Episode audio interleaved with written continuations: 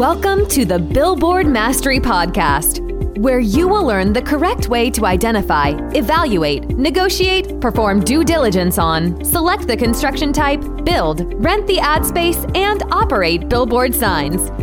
And now, here is your host, the guy that built from scratch the largest privately owned billboard company in Dallas Fort Worth, Frank Rolfe.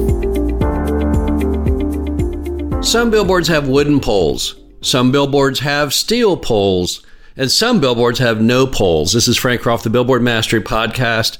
We're going to be talking about billboards that are not held up because of poles that are stuck in the ground, but billboards that are affixed to sides of buildings or even roofs of buildings. Now, these have typical names known as wall mounts or roof mounts, and that's pretty descriptive because that tells how the sign is held up in the air, how it's held over and doesn't blow over in the wind. But let's focus in more on what these things mean, what they cost, and the benefits as well as the negative factors. Let's start out with a wall mount. Now, wall mounts have been around forever. In fact, the very first billboard that's ever been found was one in Egypt, and it was a billboard that was etched into a rock. So that would effectively be a wall mount. That was a structure, something standing, something that wasn't built by man, that basically you attached a sign to. Now, today people don't mount billboards to rocks. They're a little bigger. But they do mount them to things which seem as immovable as a rock, and those are big buildings and big structures. So Walmart's mounts go way back. You'll find photos of wall mounts all the way back into the 1920s and 1930s. Pretty common there. And you've probably seen, even prior to that, those billboards that were for mail pouch tobacco on the roofs of barns. That was a form of a wall mount. They were taking use of that structure, that barn, to display that sign. But the modern wall mount pretty much comes in two categories. Number one, a wall mount that's built around a frame, and the other is a vinyl which attaches directly to the wall. Now, the frame is the old original.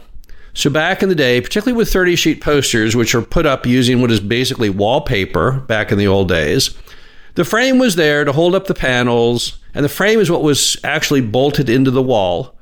And then they would go up and post their little wallpaper billboards inside that frame. And of course, you can still wrap vinyl around those frames, and you see frames all over. Typically, they're eight sheet sized, roughly 5 by 12 feet, and 30 sheet sized, roughly 12 by 24 feet. But regardless of the size, it's all the same technology. It's basically just a frame made of metal with wooden or metal panels inside of it that is bolted to the side of the wall. Now, the problem, of course, with the frame concept on a building is it does require some degree of engineering and potential damage, and it's not really that attractive to the building's owner. So it's hard to sell people on a wall mount unless they have a undesirable building, something like a parking garage where they don't really care about the aesthetics.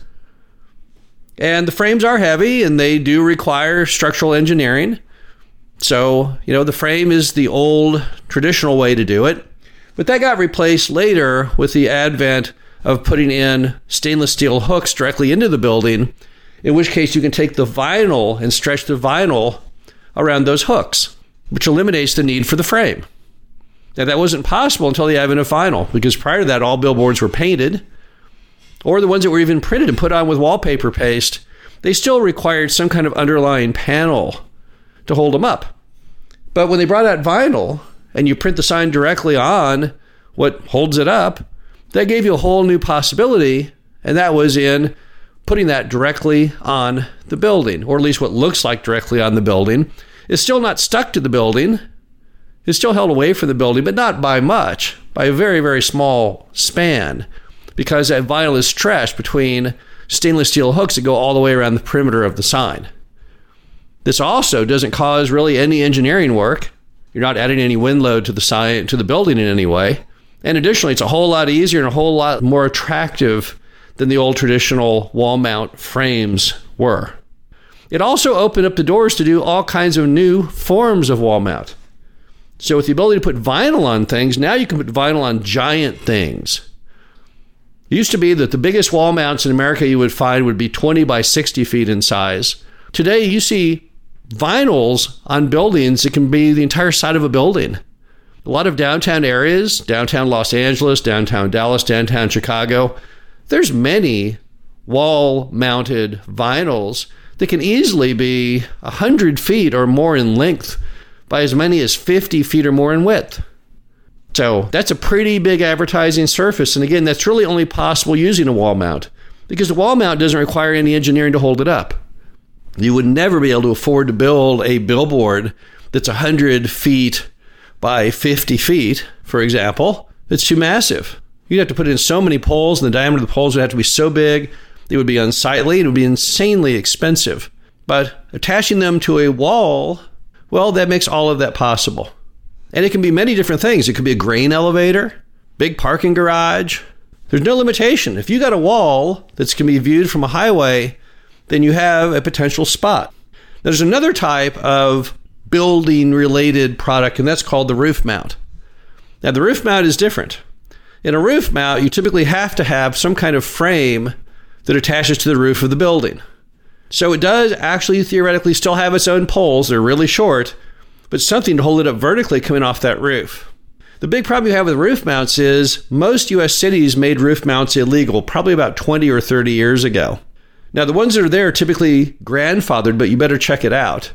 But you're not allowed to build any new ones. And you'll say, well, why can't you? Why can't you build more roof mounts if they still let you put signs on the walls of buildings? Well, the reason is simple. There were some notable cases of buildings that caught fire and the fire department refused to go in and put the fire out because they were afraid that if the roof caught fire, that giant billboard would fall through the roof and kill everyone. So as a result, cities said, wait, this probably isn't that good an idea anymore. And they didn't allow any new ones to go in. So you have to look at the roof mount in a whole different light than the wall mount. Wall mounts typically are still allowable by law, but definitely check with your city, county, and state. But most roof mounts, if they're there, they're typically grandfathered, but you can't build any new ones. Now, is there anything wrong with the ad signs that you put on these wall mounts and, and such? Well, one big difficulty you have is lighting them. You'll see that's one issue. Most of those giant signs that you see on the sides of buildings, they don't have any lights. They couldn't have any lights. You couldn't make a light big enough and powerful enough to do it. And then on top of that, what would you mount the light to? The whole beauty was putting the vinyl on the building, but how do we get lights on that? Then we'd have to build all kinds of supportive structures to the have giant arms coming out with giant heavy bulbs and ballasts and power, and there's no power there to connect to anyway. So, one issue with these is that they typically are unlit. Not a huge problem for many advertisers, but there are some, such as motels, hotels, that would say, wait a minute, if I can't reach nighttime traffic, what good would that do me? Now, you might be able to find a way to put some floodlights on them, but it would still be fairly dim. So, that's one downside is that you can't really put lights on them very easily. Another big issue is just the cost. It's pretty expensive to print those giant, giant vinyls. As we all know, vinyls fade over time. You can't put a vinyl on something and, and expect it to last 10 or 20 years. So, in those really large vinyl applications you see in some downtown areas, a whole side of a building, that's going to be a big price as well. As will be the installation of it. There's really nothing to get to it to install it those often have to be put on those stainless steel hooks using all kinds of equipment skyhook cranes, people rappelling from roofs. Very, very hard to install them. So it isn't like the wall mount is free of all cost. They do have cost. But what's important is you're saving that upfront cost of the actual structure itself. In a world in which a big monopole sign could cost you 50, 60, 70, $100,000, you're avoiding that cost when you can put that sign on a wall. So there's huge cost savings, even though the cost to install the ad every year, however free, whatever frequency you have, isn't cheap. It's a whole lot cheaper than when you have to put it on a big steel or a wooden set of posts. But the bottom line is there's lots of opportunity in the whole world of wall mounts. You see them, you see opportunity around as you drive around. Now they'll have to have the same permits, you'll still have to say have the same spacings and zonings as you do with regular billboards. But when it comes to economical ways to create cash flow, they're not a bad idea. This is Frank Rolfe, the Billboard Mastery Podcast. Hope you enjoyed this. Talk to you again soon. Thank you for listening to the Billboard Mastery Podcast. Be sure to visit us at www.billboardmastery.com, where you can find past episodes of this show, plus an array of information to help you successfully build buy, and operate billboard signs.